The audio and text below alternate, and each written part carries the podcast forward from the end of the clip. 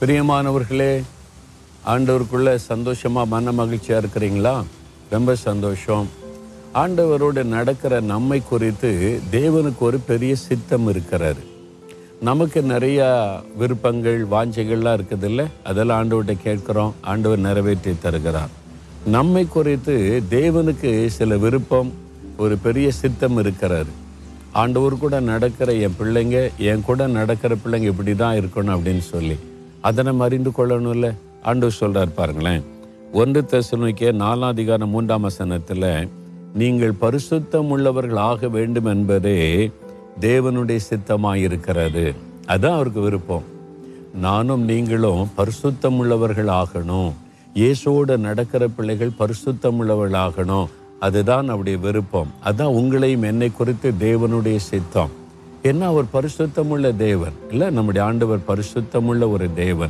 உங்களை அழைத்தவர் பரிசுத்தராக இருக்கிறது போல உங்கள் நடக்கைகள் எல்லாவற்றிலும் பரிசுத்தராயிருங்கள் சொல்லியிருக்கல. அவர் பரிசுத்தமுள்ள தேவன். அதனால நாமும் பரிசுத்தமுள்ளவளாக இருக்கணும்னு ஆண்டவர் விரும்புகிறார்.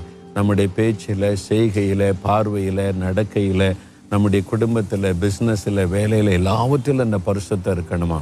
என்ன பரிசுத்தம் இல்லாமல் பரலோகத்து போக முடியாது. அவரை நாம் பரலோகத்தில் போய் தரிசித்து அவரோடு வாழ முடியாது. ஏன்னா அதுதான் ரொம்ப முக்கியம். அதனால பரிசுத்த வாழ்க்கைக்கு நம்ம அர்ப்பணித்து கொள்ளணும். நம்முடைய பரிசுத்தத்தை பாதிக்கிற எந்த விஷயத்தை விட்டு நம்ம வழி விலகணும். அது வேண்டான்னு சொல்லணும். ஆண்டவரே என்னை பரிசுத்தப்படுத்துங்கன்னு கேட்கணும்.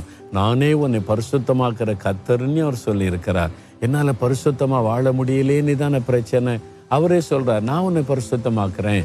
உங்களை ஒப்பு கொடுங்க. இயேசுவோட நடக்க நடக்க நடக்க அவர் பரிசுத்தமுள்ள தேவனா இருக்கிறதுனால உங்களுடைய வாழ்க்கை பரிசுத்தமாகும். நீங்க அந்த பரிசுத்தமாகி கொண்டே வருவதை நீங்க உணருவீங்க. அதுதான் இயேசு கிறிஸ்துவோட நடக்கிறதுல ஒரு பெரிய பாக்கியம். சரியா?